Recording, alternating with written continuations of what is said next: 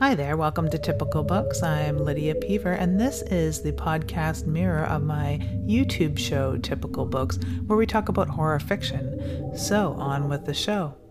Hi there, today on Typical Books, I'm going to talk about the book Rebecca by Daphne du Maurier. It is a typical book. Now, I've got the dust jacket off because I find it made for much better reading. The dust jacket, as you can see back here, it is a Doubleday edition. I'm not sure if it's a book club edition that I own, so if anyone could uh, enlighten me as to what edition this is, because it simply says 1938, it has an ISBN, and it actually identifies her as uh, Daphne du Maurier Browning, which isn't really a, a name that she went by. So I'm quite curious about this edition. I often find reading the books without the dust jacket on, it prolongs the life of the, the dust jacket itself and the book. And I, I like the idea of just reading a plain black book. See, I've been trying to be a little bit gentle with this instead of using any sort of bookmark that could mar it. I've been using these really um, nice and simple little flag tags. I don't know what you call them, little 3M products that stick on little highlighter tags commonly used for documents and contracts and, and the like. But uh, yeah, I found that fun because I went back and actually created a Pinterest card on one of the most popular quotes of Max de Winter uh, near the big reveal at the end. But before I get into this, I want to talk about a book I received in the mail.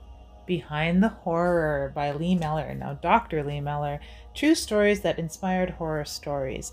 Uh, a very straightforward title.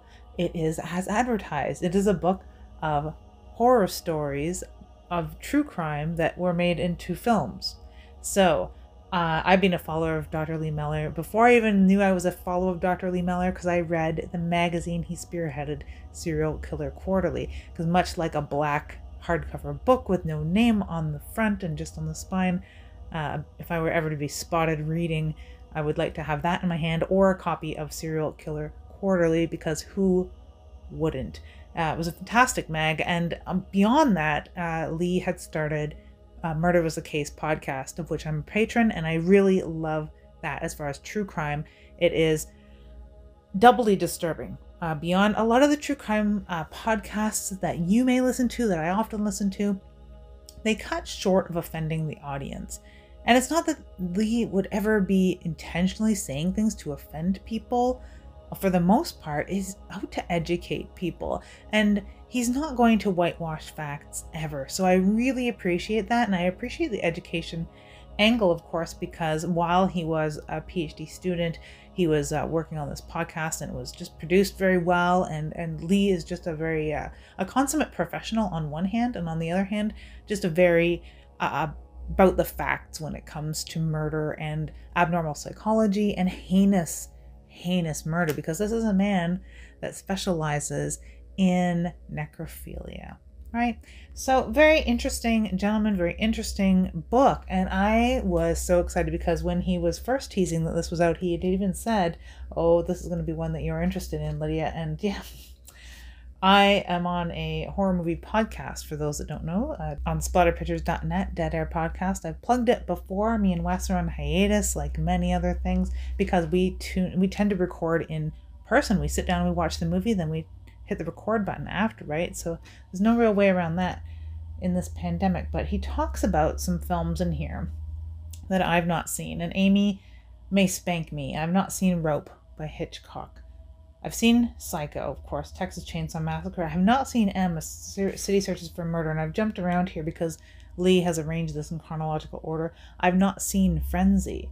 And when I got to Frenzy, I was like, well, you know, there's quite a few uh, Hitchcock movies, obviously, that I haven't got to already. So I had noted on Twitter that, hey, this is letting me know that like just from the table of contents alone i've missed some great hitchcock films.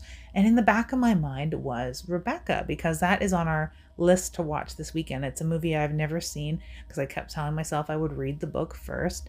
And i watched the opening credits of the film and i cannot wait because it looks perfect and so I'm going to go on a little bit of a Hitchcock binge. I think I'll read this first because it's not that I don't know the stories that he's going to talk about, but I haven't seen the films. And for the most part, I have seen the films. So I may do another video on some of these movies or maybe some other stories that I might have expected to see in here or if there's ever going to be like a follow up to this. So I'm very excited to read this after the Horror in 24 readathon is over. And then I will uh, enlighten y'all. And in the meantime, if you're interested in true crime, definitely check out Murder Was a Case podcast and pick up a copy of Behind the Horror by Dr. Lee Mellor. So back to Rebecca. As I said, I have not seen the film, but I did watch the opening. And I couldn't not watch the opening because if you've ever had your doubts about reading Rebecca, read the first couple pages. The first line is that seminal line that is so uh, evocative to many people. And yes, it's a example of good writing, but it doesn't really open your imagination the way that I expected it to.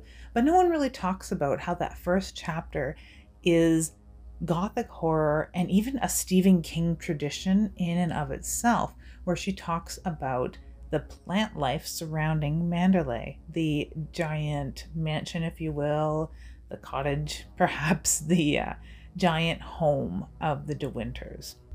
And this is where, when I say uh, like a Stephen King tradition, there's a, a, lot of talk about how he describes houses and uh, specifically houses in Salem's Lot and just the way he describes thing where um, houses and architecture and even furniture can become a character within a novel and that tradition comes from the gothic and this is a really good example of just that where she's describing the flowers surrounding the house the rhododendrons stood 50 feet high twisted and entwined with bracken and they had entered into alien marriage with a host of nameless shrubs poor bastard things that clung about their roots as though conscious of their spurious origin.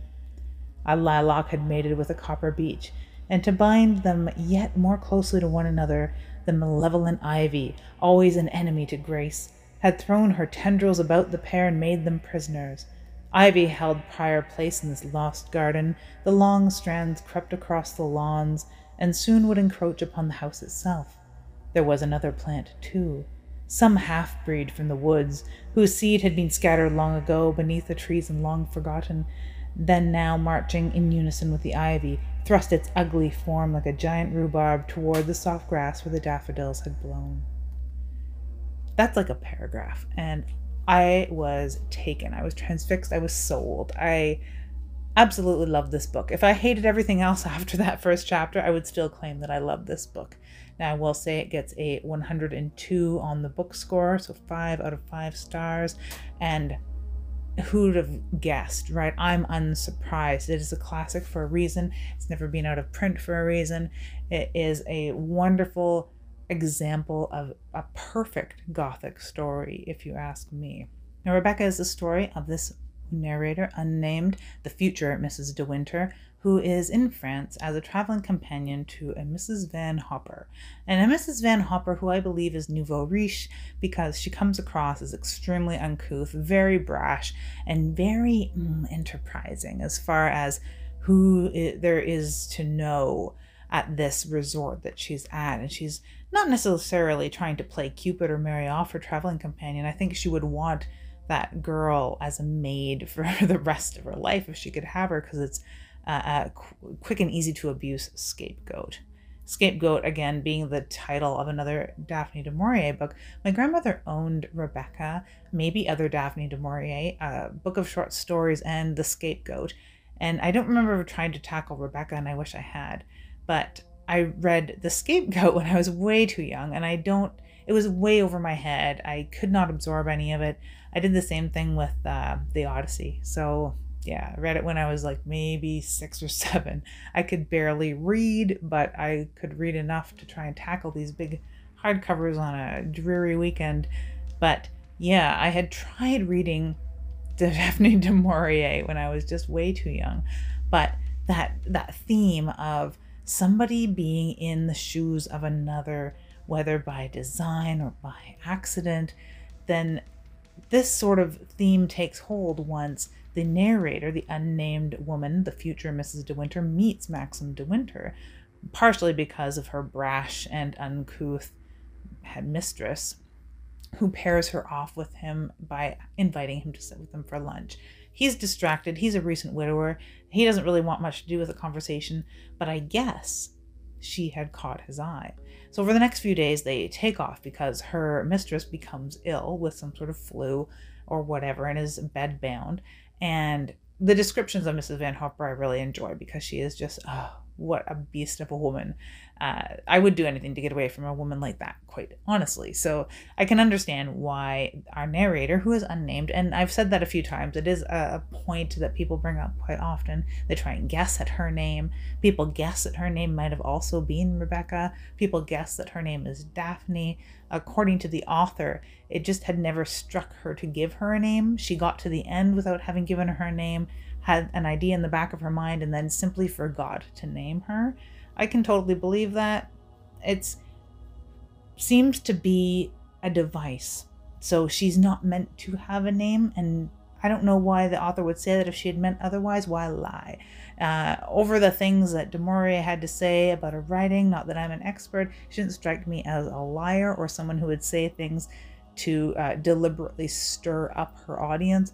I believe she's shot from the hip, and that uh, you know she forgot she forgot to give her a name, but she maybe was so meek she didn't deserve a name in a way. She reminded me a lot of the girl in the film Repulsion.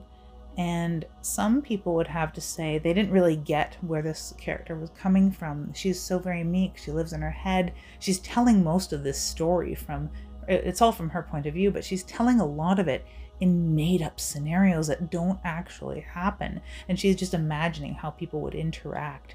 Or if she were to do this, this is how this would happen. Or this fairy tale scenario, this is how she would imagine it. So she is definitely a 100% meek church mouse, wallflower. She is like the number one cover girl for wallflowers, if there were to be such a thing.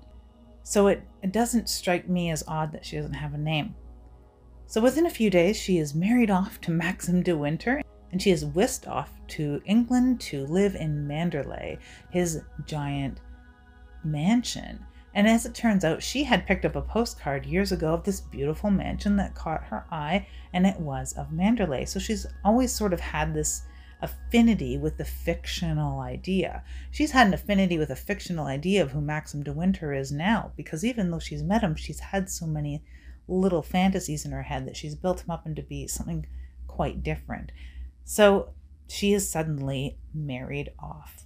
And it reminds me quite a bit of the beginning of Crimson Peak, although it goes into a completely different area um, where it is a woman living in the shadow of another. It is Maxim's ex wife, now dead, Rebecca, who haunts Manderley. And it's not just that she physically actually haunts the place, there's no supernatural bent to this story whatsoever. It is her memory that haunts the place. The whole place has become hers the maid, the butler. Everybody has this shadow over them that is Rebecca, and it's just masterfully told. Now, there were some um, you know ups and downs as far as oh this is the retelling of this story or this is a story that was ripped off from that story. Um, plagiarism was a word tossed around for a while. Now i can understand that this is sort of an archetype of the gothic so i can understand how people would kind of suspect that. And some of her other stories are very much the prince and the pauper right? So she's not like totally 100% made of whole cloth here when it comes to the idea for this story, but nothing is new under the sun, right? So I, I, totally discount ideas of plagiarism or discounting the creativity of this novel in any way because of that.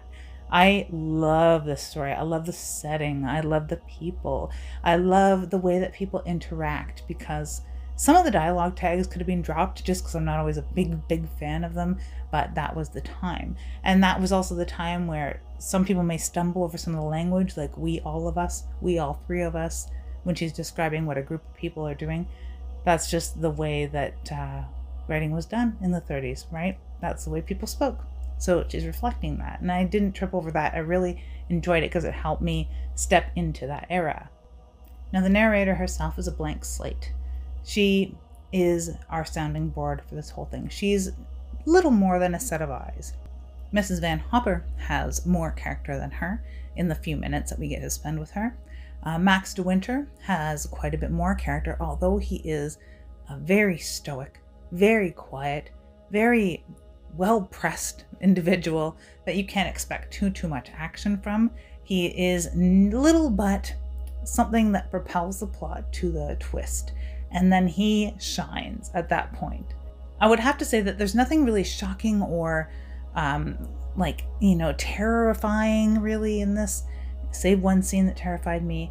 But the the twist comes with such bravado and noise that you can imagine it. You can put yourselves in the feet of this easily terrified, meek person who is has all of a sudden seen her very quiet, stoic, reserved husband turn on a dime and become somewhat of a banshee in a moment. And it is just a beautiful, beautiful scene. Um, it parallels that beginning scene where it's very slow and creeping and dark. That is a very bombastic moment later on in the novel that is equally dark and brooding. I think brooding sums up Maxim very well. And that brings me to Mrs. Danvers, who everyone everyone's a Mrs. in this book. Isn't that weird?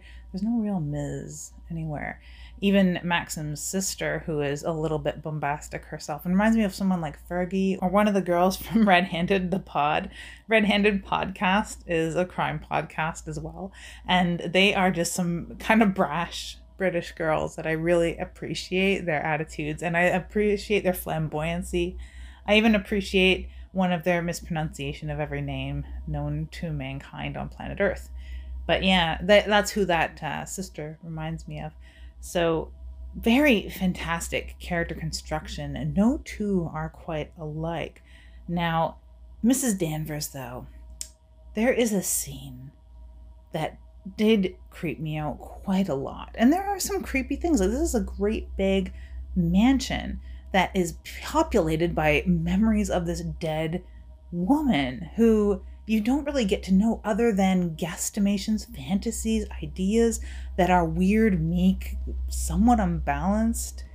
There, I said it. She's somewhat unbalanced just by virtue of these fantasies she comes up with in her head 24 7. She would rather spend 20 minutes thinking about what to say in a fantasy land than actually saying anything. Very strange person. I, I really liked her, sure, and I could totally relate to that in many levels, but Mrs. Danvers. Mrs. Danvers is sort of locked into that reality being a servant. She is the housemaid. She is the mistress of the house, so to speak. She was the personal maid to Rebecca. Uh, this new Mrs. De Winter has her own maid, a separate maid, but Mrs. Danvers still takes care of the house. She doesn't say much and she keeps her place for the most part, although she does give the new Mrs. Winter stink eye, I suppose is the more popular term nowadays. If they had had the term stink eye, they would have used it in this book because she is just the personification of stink eye. I think that if you look stink eye up in the dictionary, you get a reference to Mrs. Danvers or Danny as she is called by her friends, her one and only friend it seems. So Mrs. Danvers does sort of bust out a character in this weird, tender, creepy moment where it's like she's trying to say, I don't hate you, but I loved Rebecca, and this is why. Here's her hairbrush. It still has her hair in it. Touch it. Here's her sweater. It still smells like her. Smell it. I smell it every day. You know, like very fucking weird woman. And she like keeps her bedroom as if Rebecca is going to return any minute. And this is somewhat of a secret uh, kept at first that the whole west wing is locked down because that is where Mr. and Mrs. the former De Winter used to make their home, and now they live in the east wing with the new Mrs. De Winter and Max. So they keep their, their lives very, very separate from the Rebecca, the Mrs. De Winter that once was, and the new Mrs. De Winter. Although Danny, Mrs. Danvers, just would love to resurrect Rebecca and bury this new woman if she could. And it is a terrifying presence that you just assume any minute Mrs. Danvers is going to poison this woman or cut her head off in her sleep or something. And it's never really said. It's just so artfully done, especially with that one scene where she does have the new Mrs. De Winter in the bedroom of Rebecca and she's touching her things and having her touch her things and setting her up for a rather embarrassing and terrible, terrible moment in the book that really defines that gulf between Mrs. Danvers and the new Mrs. De Winter. So I won't go any further in the plot. Suffice it to say, it is masterful. If you hadn't read it like I haven't, please do what you can. It's inexpensive everywhere, it seems. It's been in reprint. It reprints 4,000 copies every year or something like that that are sold new. Like, hello, it's out there. So, yeah, highly, highly, highly, highly recommended. And if you have read it, definitely let me know what you think in the comments below. I'm trying to keep this spoiler free, except for the fact that Mrs. Danvers is a freak and terrifying woman, and that the new Mrs. De Winter has some issues, most definitely. Um, I think that it has a brisk pace. I read it as part of Horror in 24, and I had to kind of slow down and read it and just really digest every single word because it's written so beautifully. So I'm going to just kind of power through Red by Jack Ketchum and Survivor Song by Paul Tremblay. Interestingly, there have been a zillion Paul Tremblay interviews and reviews on this new book coming out. So I've got about four podcasts to listen to once I'm done. So I'm kind of getting excited to finish this Horror in 24 readathon, mostly so I can get to the one group read. But hey, if you're also participating in Horror 24, let me know in the comments below. Thank you very much for watching and listening to me talk a little bit about Rebecca and how much I loved it. And of course, Horror 24 Readathon. There will be a couple more videos of review and wrap up to come. So thank you again. And make sure that you have an ookie spooky day.